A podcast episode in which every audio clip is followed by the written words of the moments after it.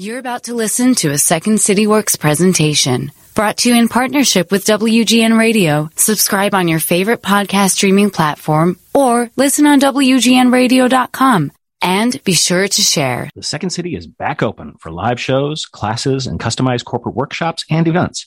But we also have all those things available in virtual formats. For more information, go to secondcity.com. Uh, today's pod, we welcome back Chad Sanders who is a writer, director, actor, and musician based in New York City. Um, previously, Chad worked at Google and YouTube as a tech entrepreneur. He has since written or co written TV series and feature films with collaborators Spike Lee, Morgan Freeman, and Will Packer. Uh, Chad's op ed pieces have appeared in the New York Times, Slam Magazine, and Teen Vogue. Uh, we talked to him when his book came out, Black Magic What Black Leaders Learn from Trauma and Triumph. Uh, today, we're talking about a new podcast that he co hosts with Julie Bowen of Modern Family fame. Uh, and that podcast is called Quitters. And this ended up being a really interesting conversation that went a lot to a lot of different places. So I hope you enjoy the pod. The Second City is a world famous comedy theater, and it got so famous because it has produced generation after generation of comedy superstars. That didn't happen by magic. Second City's improvisational pedagogy fuels great performance, and the same practices that made stars of everyone from Bill Murray to Tina Fey can be applied for success offstage, at work, at home, and in the world. I'm Kelly Leonard, Executive Director of Insights and Applied Improvisation at the Second City. This podcast is about collaborative conversations, seeking connections, and finding a better way. This is Getting to Yes And.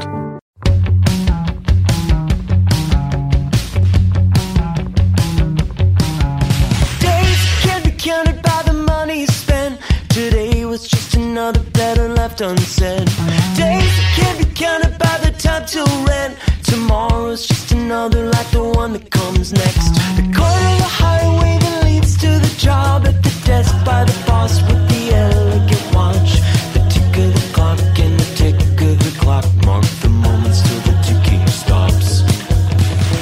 Sanders, welcome back to the show.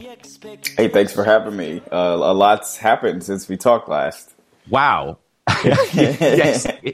And actually, I'm curious is your new podcast uh, quitters uh, like did it grow out of the last two years is it very intentional with with, with that I, I guess yes and no. Everything that I work on, and it's probably it might be the same for you. It, it feels like it sort of grows over time, over honestly over months and years, just yeah. from different ideas, notes in your notes pads, things you're thinking about, things you're talking about with friends.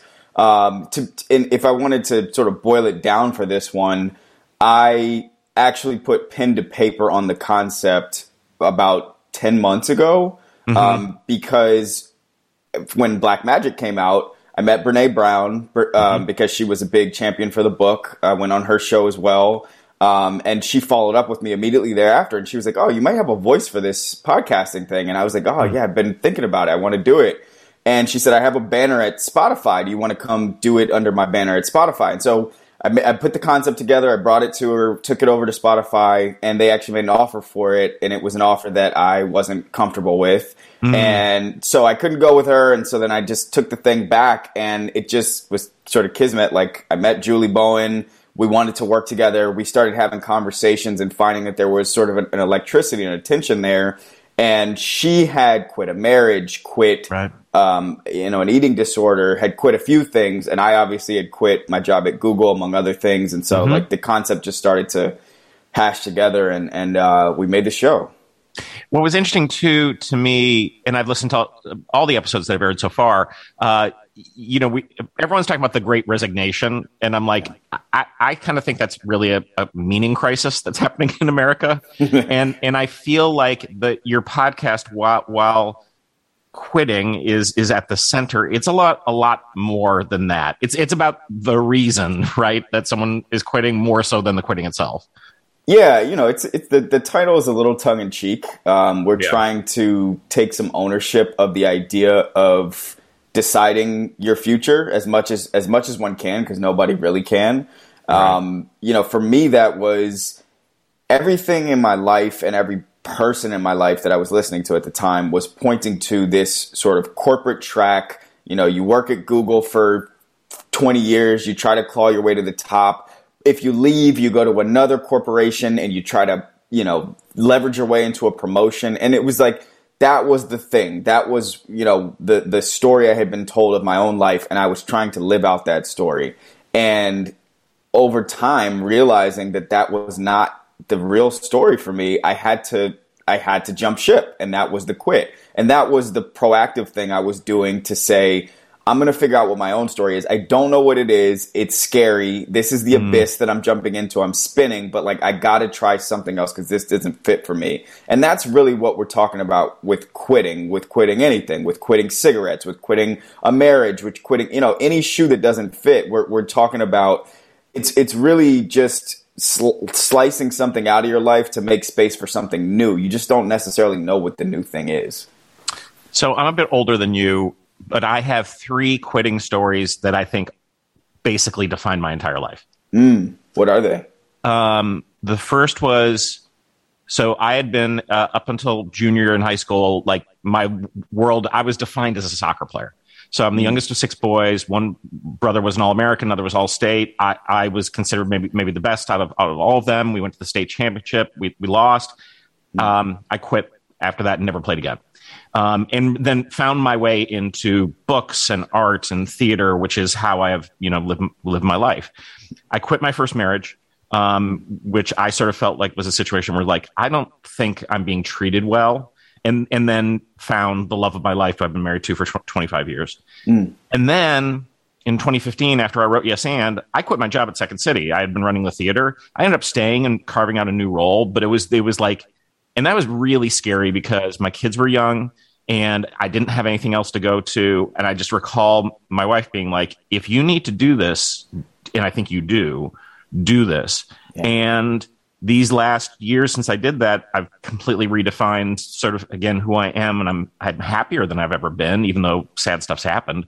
But it's it's like, and I look at those things as like there's such a negative spin on quit, mm-hmm. and yet if I hadn't made those moves, I think I would have been trapped in a sea of unhappiness. Sure, and and I would also add, uh, or I would suggest that in all three of those, it sounds like, and I'm curious to know if this is true, but it sounds mm. like each one of those three things: soccer, your first marriage, and Second City. Sounds yeah. like all three of those things were things that at least at one point in time you truly loved, like you yes. you, you truly were yeah. enamored For by. Sure. And yeah, that's and then it changed. And then it changed, right? And if and if you had tried to like chase the love that existed at one time forever, you probably wouldn't be sitting here with a very pure smile on your face, as yeah. as I've seen you do the last two times that I've spoken to you. Yeah. But but but the reason why I, I highlight that is because we're not, you know, this is not like a um, we're not uh, public motivators. We're not, you know, this mm. is not like it's not it's not a religious show. You know, this is no. not a show where it's like rah rah shish boom ba, like just have faith and hope and it's all gonna you know it's all gonna be a great this is the show where we we when we talk to someone who's an alcoholic about qu- quitting alcohol as best they mm-hmm. can, we want to talk about not just leaving that thing behind, but like what was the thing you fell in love with? Tell us about the fun nights. Tell us about you know the the good times. Tell us about the ride up before you yeah. realized that this thing was going to hit a wall and you needed to turn it around. You know because I, I don't want to um, I don't want to idolize the person who's in the thing or the person beyond the thing. We just want to really tell the story and understand it. That's really insightful because we're messy as hell, us human beings, and the world we live in. I mean, like, we're recording this. You know, yesterday, Russia invaded Ukraine.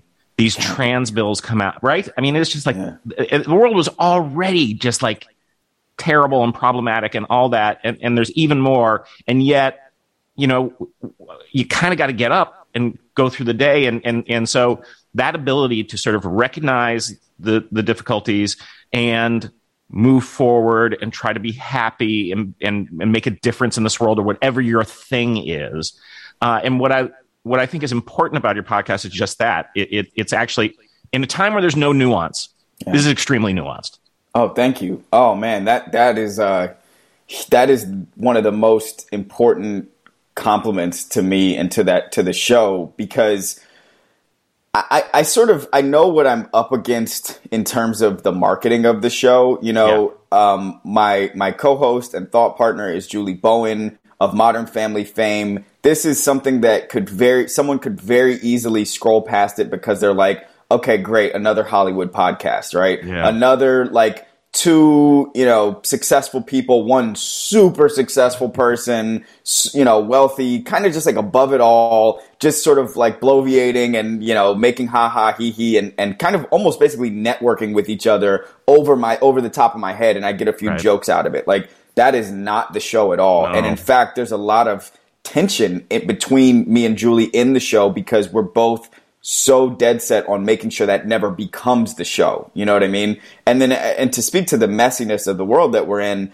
the, the cool thing I like about this quitting concept is that it's not like we're trying to start a fire from nothing that doesn't already exist. Like you said, 40 million Americans quit their jobs last year because people spent some time with themselves over these last two years, I think, and took stock and inventory of like, what am I doing with my life every day? Who am I giving it to? And what are they giving me back? So we're in, in a sense, we're preaching to the choir a little bit with this topic, and we're really getting into other people's minds to learn from them, like, wh- why did you leave the thing behind?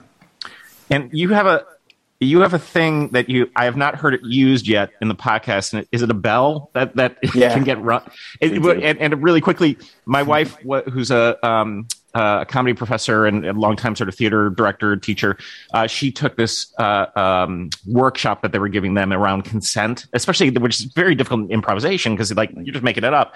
But basically, there's a word that they have which is button, and if you say button, no one's in trouble. Whatever, everything just stops Yeah. and everyone's got a beat and then they can figure out what, what they need, need to do from there. So tell us about the thing that you guys have. And I haven't, haven't heard it used yet. Yeah, you haven't heard it in the first uh, four episodes, four, which is yeah. funny because I just had a conversation with our, our producers about how we edit this thing, and I'm like, hey, we got to make sure because the bell gets rung almost every single time we record, but we Oh, only really? we only leave it in for the ones that we think actually help us tell the story. You know what I mean? Because sometimes sometimes it's it's it, you'll you'll see. So I'll give you the story of the bell. So you know, as the, as these things happen, uh, Julie Bowen kind of drops out of the sky. Uh, she heard me on Dax Shepard's podcast. Her producer reaches out. They're like, "Let's start working together." I'm like, "Great, let's do it." I have this concept. We start putting it all together. Um, the producer's name is Rachel. Just to give her a shout out, she's awesome. And and you know, when my book comes out, Black Magic, this is after a period of probably two or three years of my life where I haven't really had any relationships with white people, you know, to, to, to be honest. This is like, mm-hmm. I'm a little bit underground right now as a writer, just like kind of chiseling my way out. You know, the first thing that made a dent was this New York Times piece I wrote after George Floyd. Then I had people's attention. The book came out, and then then I started have you know s- some people started entering my life. But so I'm very vulnerable. I'm very sensitive, and I'm like, how do I form a relationship with Julie Bowen um, without it getting back to how I felt at Google with so many of my managers and bosses and colleagues? And the first time I went to go to her house to record, I just brought this bell with me. I actually sent one to her house, and I was like, every time one of us has our feelings hurt, we're going to ring the bell and we're going to talk about it right there on the spot. And we continued to do it while we recorded, and we've done it with our guests, so that so that we don't just build, you know, so we don't build a relationship on toxicity. So we don't build a relationship on hurt feelings. So we don't have resentment when we look back two years from now, because now the train's moving, and it's and it can be really hard to police those things if you don't do it in real time.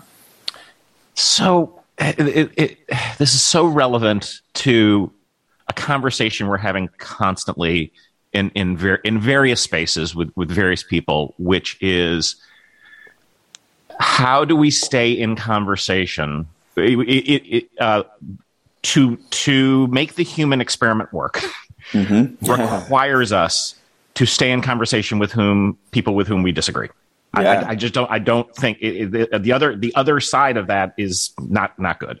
Yeah. Um, so so having to do that while also recognizing the massive inequities and systemic issues that still remain that is such a tricky area to sort of play with and i'm curious if if, if I mean, what are the, what are the, the the guidelines for that? How how how? I mean, you seem to manage it because you're entering with an element of goodwill that you don't necessarily like.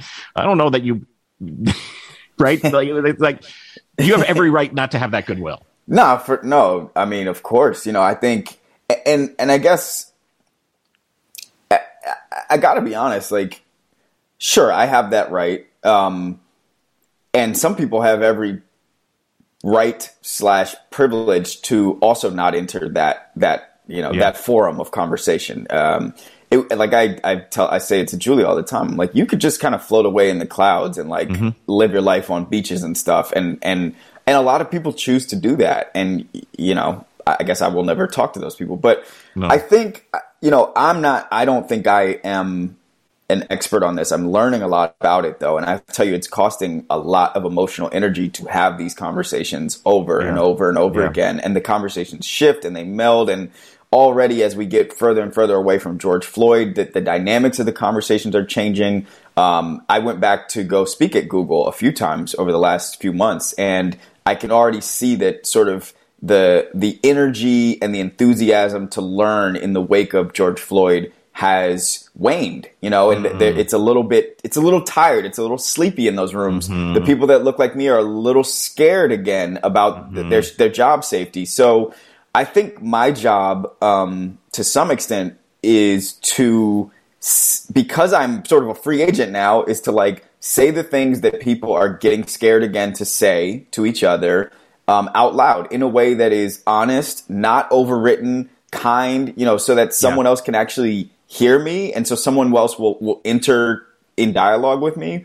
But the other thing I would say for the receiving end of that, and I'm on the receiving end of it often because I have my own layers of privilege. Um, you know, can you? It, it, I think sports is the right analogy for this. It's like, can you take the feedback? Can you hear someone say, "I don't know soccer terms. I'll say it in basketball terms." Can you? Can somebody tell you you missed your assignment? You were supposed to help down on the baseline. You didn't do mm-hmm. it. You know you didn't do it. This is why you have to do it. Can you just take that and can you just hear it and digest it and get it right the next time without lashing back at the person or without overwhelming them with, oh my God, oh my God, oh my God, this is why I did it. I meant to do this. I thought it was this. I didn't do this. Right. You know what I mean? Can you just take the feedback and just get it right the next time? That That's a big part of it. We have a an adage at, at Second City, which is take the effing note. Yeah. Like yeah. like the, so after a show or whatever it is, like just take. You don't have to agree with the note. You don't have to like, but but we're only going to efficiently get through the work we need to do if you just like hear it, take Right. it, and we move on. Yeah. And like, I, I yeah, I it, I think that uh, the one thing you and Julie seem to have is a psychologically safe space that you're in. That there is some that that there's realistic trust. Like you, you recognize the privilege, you recognize like your own, her, her, you know, and, and all that. And so I think like that's the only place where those kinds of things c- can occur.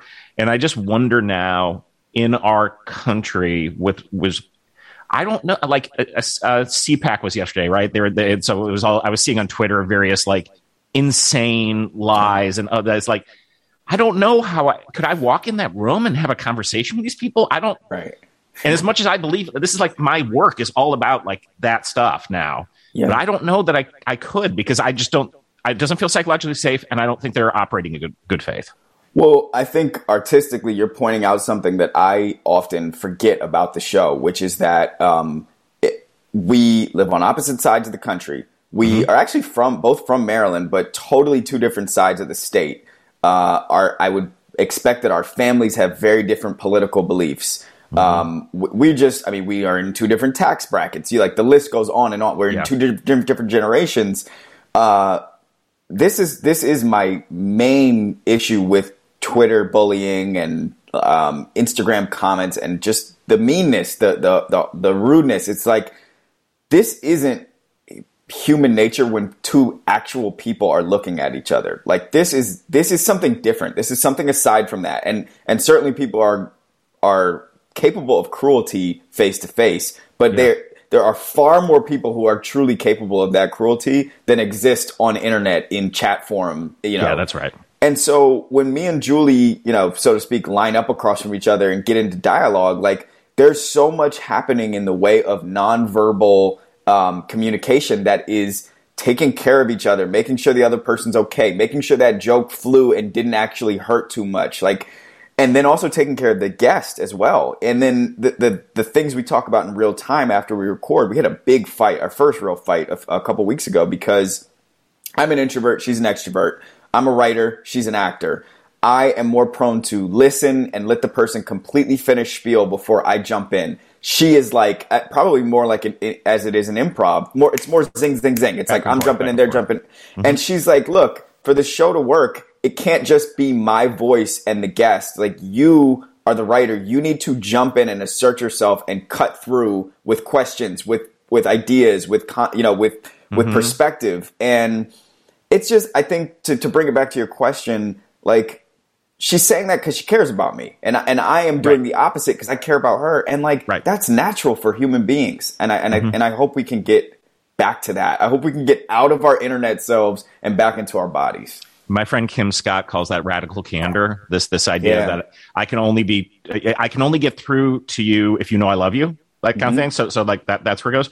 Okay, I wanted I did a thing which I think you're going to find funny. Yeah. I looked up quitting quotes on Goodreads. Okay. So here are the first three, the very first three, which means they're the most sort of cited. First is by Michael Jordan. If you quit once, it becomes a habit. Never quit.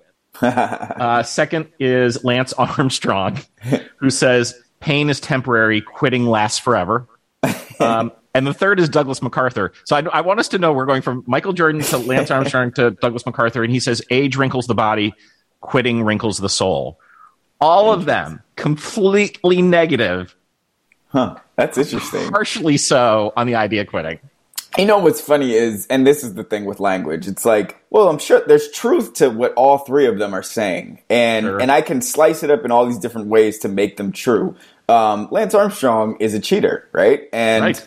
and honestly, there is, um, you know, especially coming from the tech world, it's all about finding the cheat. It's all about finding the unfair advantage and exploiting it until you make a billion dollars, and then you can pay off your legal funds for whatever it is that you've done wrong, right? Right. So there's a whole you could you could you can look at any one of those three people and say, well, okay, uh, MJ, like, yeah, you never quit your pursuit of a title of a, of an NBA championship, but you probably quit football. You probably quit creative writing class. You probably, you know what I mean? Like, yeah. the, the point of what we're saying is it's not like quit everything. It's not leave everything behind. It's figure out the stuff that is you, that inspires you, that makes you feel good, that you love doing every day. And if you can, if you have such a privilege and if you can figure it out, like maybe quit the other stuff. If you, if you can, that's, that's really what we're talking about. I think we get we have in American culture, especially, like such an obsession with enduring pain. It's just like right. we love that, you know, struggle, feel bad, be broke, be hurt, be sad, like do it, do it, do it. And then on the other side of that is joy. What if on the other side of that is death and then it's, and then that's it and it's over? You know what I mean? Like I'm yeah. not, I'm not willing to risk it. That, that, I'm, that's a risk I'm not willing to take. I want to start doing the stuff I love to do every day. That's right. And it's interesting on the Yes and podcast, we've had a series of guests, whether they're talking about boundaries, whether they're talking about toxic positivity, oh. um, the importance of a no. Yes. Um, and and that's true in, in our work too. Yes, and is about like this messy beginning part of creativity. It's the opening five minutes of a brainstorm. But once you get all this stuff together, you've got to employ your nose. And so, like, I feel like that that power of, of, of saying no is something that we can't forget. Is a big part of life because people will drain you. Oh, absolutely. And I and I am that's a that's like something I'm so focused on this year is learning how to say no. Mm-hmm. Um, I got a three. There's three people who I sort of admire who have, uh, and I'll give them to you quickly, who have t- either told me or said something to someone else about no. So Oprah said this, not to me. Um, no is a complete sentence. I love that one. Mm. Um, uh, Brene Brown said to me, you know, after the book came out, she said I was I was just calling her for kind of just general advice on how, on next steps and what to do with what to do with myself. Yep. And she was like, the most important thing is um, everything happens on your time. You choose. Like mm. you and and if and if it doesn't fit your timetable, then the answer is not now. Um, and the third, and it relates exactly to what you just said, was uh, Mike Schur, the the creator Oh, yeah. of The Good Place and and every and like that new book. Yeah. got a new book. He used to be on uh, one of the writers on SNL, and he was talking about how you pour everything into that SNL sketch. You you give it all you have. You present it to the writers' room, and when it's over, if it doesn't go, like it's over. You put it behind you, and that that to me is like saying no to the idea that everything, every failure is going to haunt you and stick with you for the rest of your life. Yeah, that you you um, alluded to this maybe in the first podcast, but uh, have you been doing like comedy, like uh, comedy writing or stand up, or there's there, there was something about that? Yeah, so I um I, I write for a comedy for HBO Max, which will come out this year. Um, ostensibly, that's not an announcement. Like I, there's no announced date, but I expect that it Yeah. will come out this year. And um, and I've written you know comedy for TV before, but I do have uh, uh, one of my big audacious dreams is I do want to do stand up. I do want to do like a stand up a stand up special would be the real dream. Um, So I'm I'm uh, starting to wrap my brain around what the like what the process for developing something like that would be and like learning how to do it and all that stuff. But I think Have you gone have into? some- Have you been like hitting small rooms and doing like your your tight five or ten? I'm at, no, I'm at No. I'm at I'm at ground zero. This is like this is like Because that's it. By the way, that is that ground zero is just walking into that room that you sign up and you go up and you're terrible. I'll do Um, it. That's that's that's and and then and you find your voice and and the only way you find your voice is by being terrible and watching other people. And then the other thing, it's funny. My my wife's finishing up her um, second book, which is called Funnier, and the title is based on she she runs a comedy major, the first ever in in uh, America um, at Columbia College.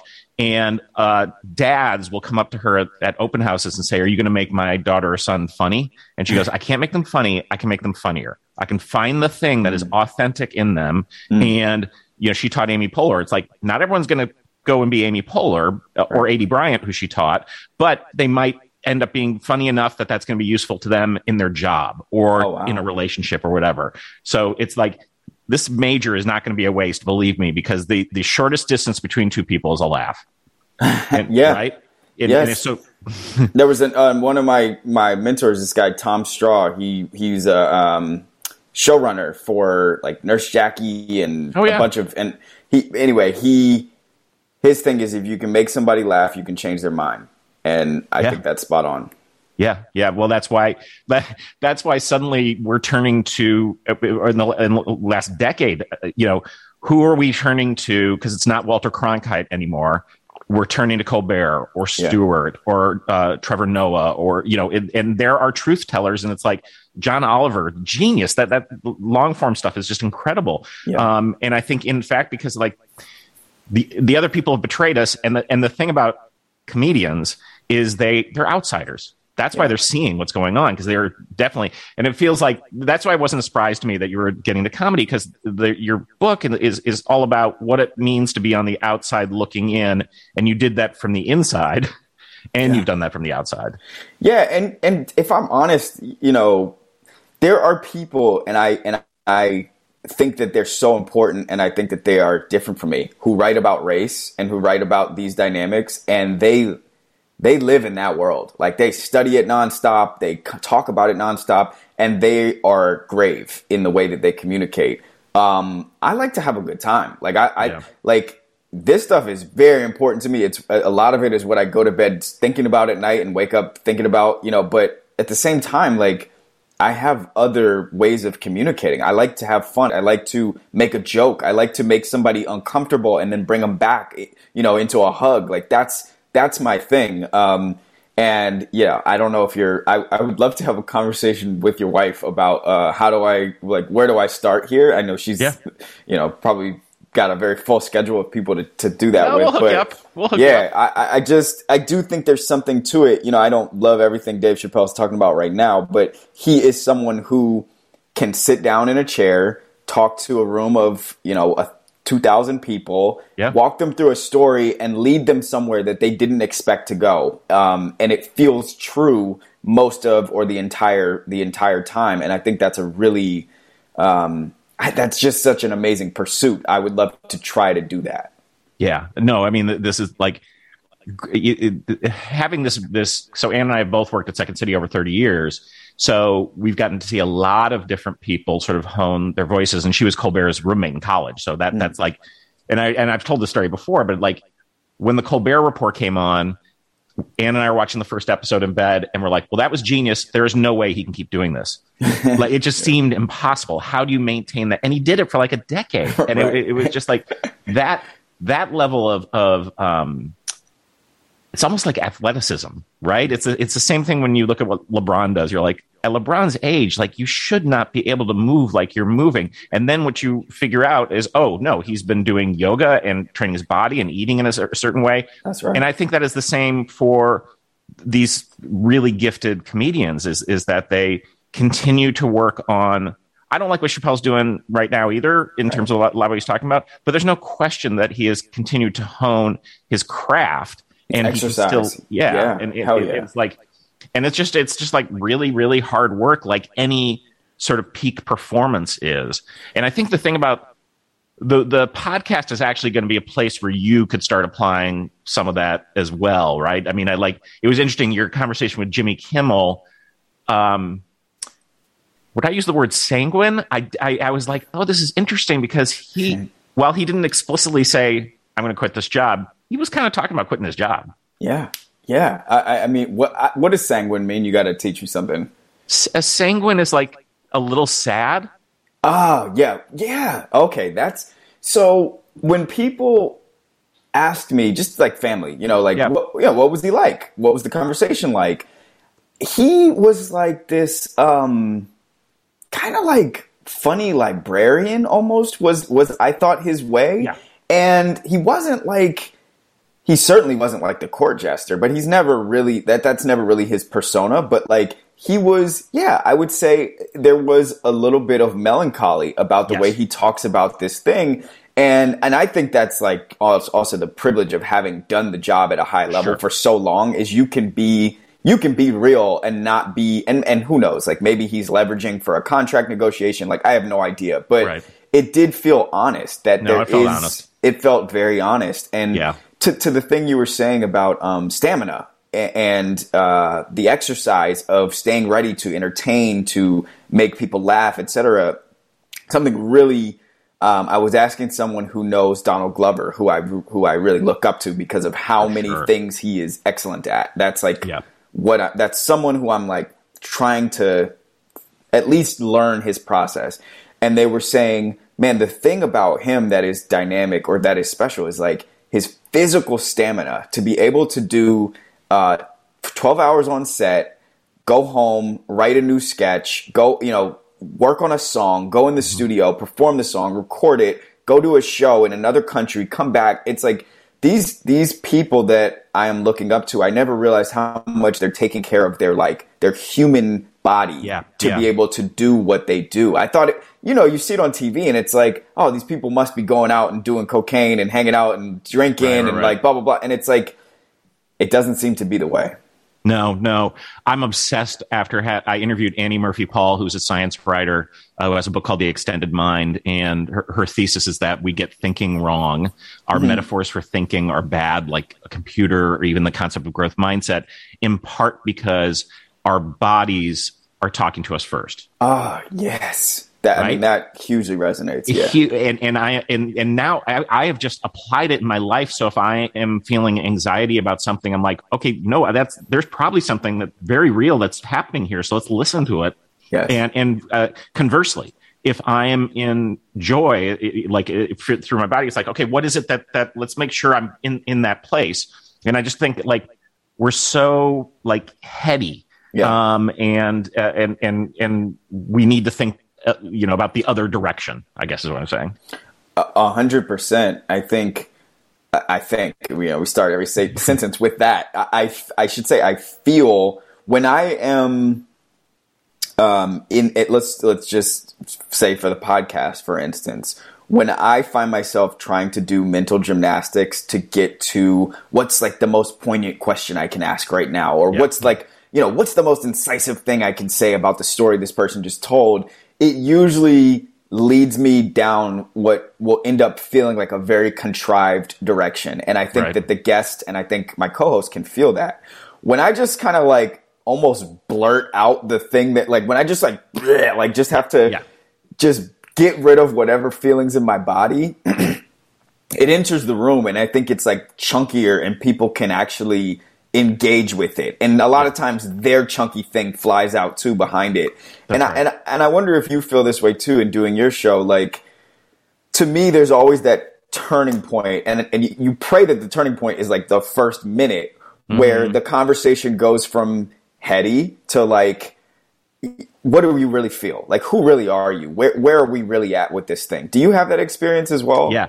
So so my a trick, for lack of a better term, is I always try to make my first question be something that they've never been probably asked before. Yeah. This was a little different because um, it was the podcast, and I, I sort of and I had I had some other stuff here that I, I felt was going to be fine uh, in terms of that co- conversation, and we talked before.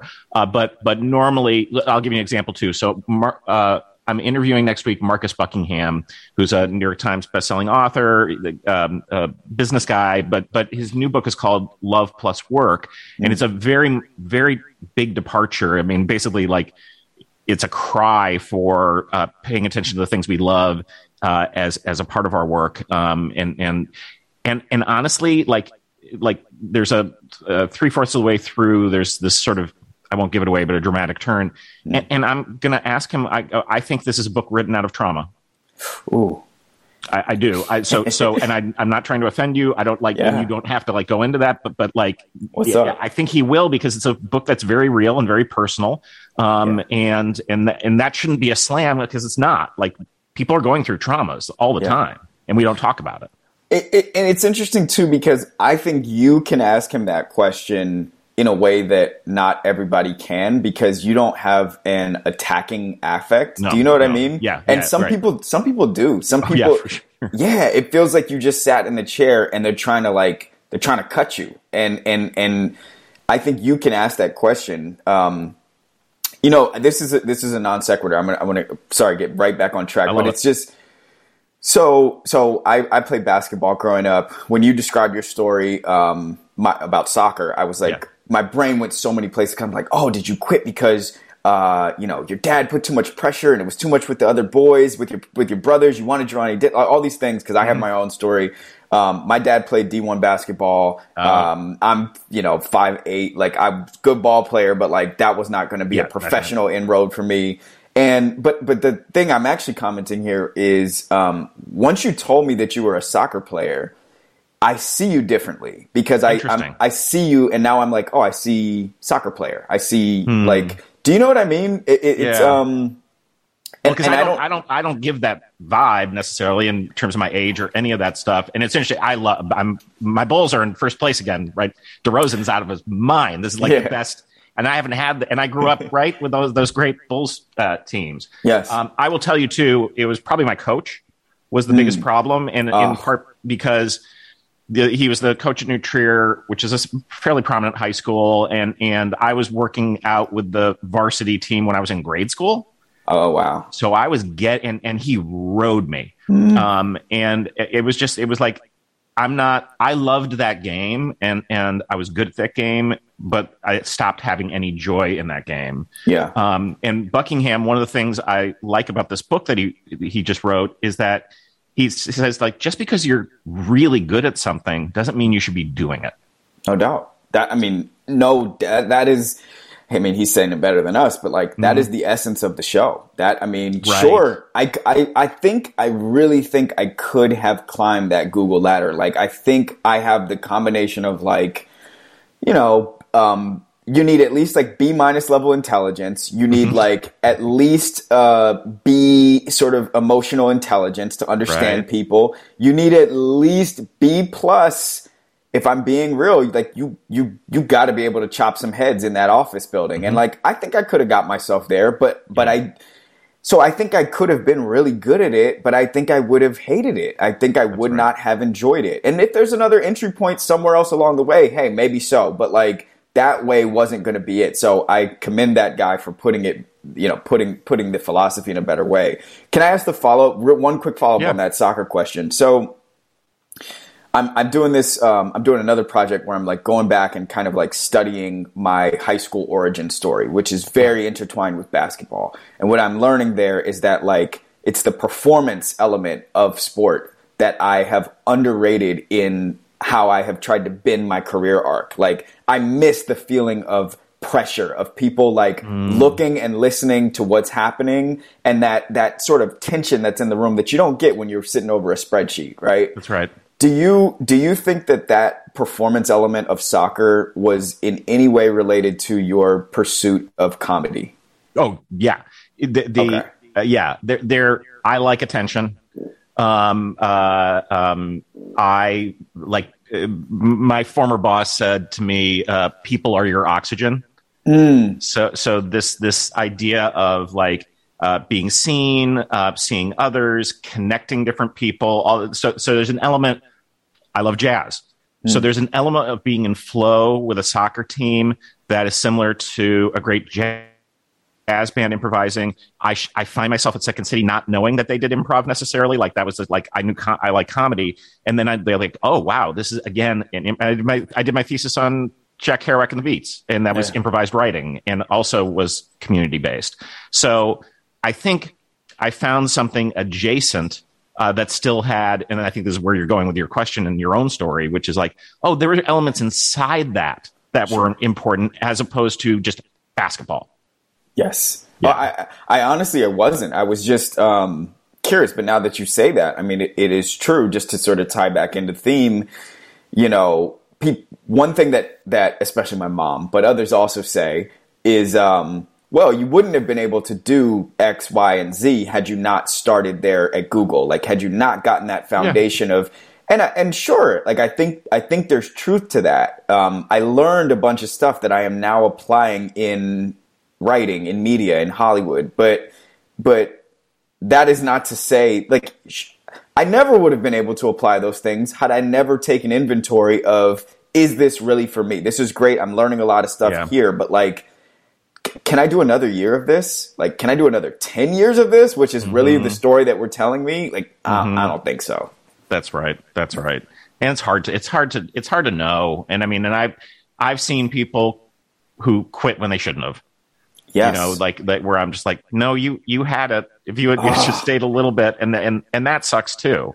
Um, but then you know who who knows? Like we're like the only thing the only thing it's not even a regret, but I sometimes wonder if I hadn't if I should have when I was younger gone to LA or New York and tried to do the thing that all my friends ended up succeeding in, could I have become like a TV producer or a movie writer or you know whatever?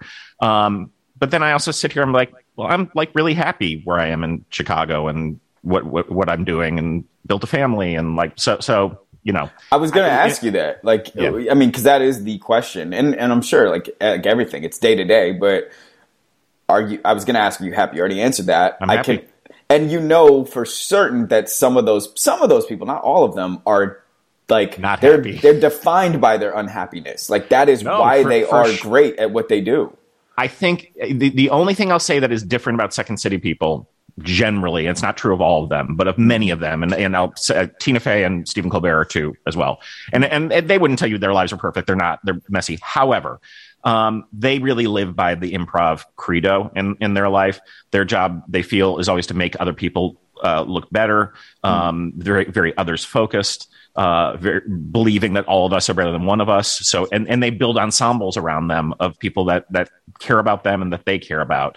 And that is a quality I find in people who are happy. They have a lot of powerful, good, solid relationships. And it doesn't mean I, I was I talked to my therapist about this last night. It's not like my wife and I socialize at all. Like we don't go out to dinner parties or to like we'll see people occasionally and stuff, but we have tons of relationships that we've built throughout the years that we can pick up with people just like this. And I just think that that's it, to go back to like the very early part of this our conversation, like this human endeavor. Let's not forget that this whole thing, this like human thing, is a human thing that we're all trying to do together. We don't do it alone. Yeah, no, and you know what's cool? and um, I don't even know sort of how it came about, but I, I am grateful that like I'm to be back here uh, a year, mm-hmm. I think a year later from our first conversation. Mm-hmm. But it's it is cool because I'm so early on the journey. Like it, it's it's it's cool to start to see like oh like you know this is this one is like actually taking an interest. Like they're maybe they they think that the story is interesting as it's developing. Maybe they're taking an interest in me personally. That that yeah. is meaningful. Like I really yeah. appreciate that. And what I'll also say is like depending on what the thing is that we are discussing, depending on what the turkey is on the table, like I mm-hmm. see a mm-hmm. completely different dimension of you today than I did a year ago. You know, I saw a, I would have described you as one person then. Now I, I'm like, wow, there's all there's this whole other room of stuff that I didn't know was there, and I know there's a thousand more of those, and that to me is like, you know, you said someone said um, a coach said that oxygen people are people are, your oxygen, oxygen. Yeah. and I think for me, I would be specific to say like the story, the stories that people have are my oxygen because I'm I'm really yeah. not an extrovert. But if if someone gets to talking about something that like is really emotionally charging them in yep. any direction, I can sit there and listen to that for a really, really long time. Like I can, I yeah. can really get into that. Well, and that's that's why your path now makes more sense than the other path. You you need to be in the storytelling business, and it can be your story, it can be other stories. That that's fine. And and this is how we learn. This is like like you don't learn from like you learn so, some stuff from data, but data is meaningless if you don't have the story behind it. Hundred percent. Yeah. So I know we normally end the podcast with the yes and story, and you did that last time.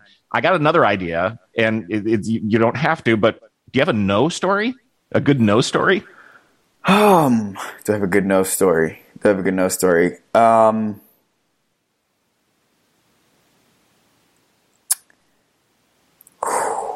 well, I have a good story of someone else telling me no. Does that count? Okay, yeah, for sure because um, my my my good no stories are happening now, and and I'm okay. really I'm really like I'm really loving it, man. I I I not to go. We this could be our next conversation. Hey, you said no to Spotify like before that was like in fashion.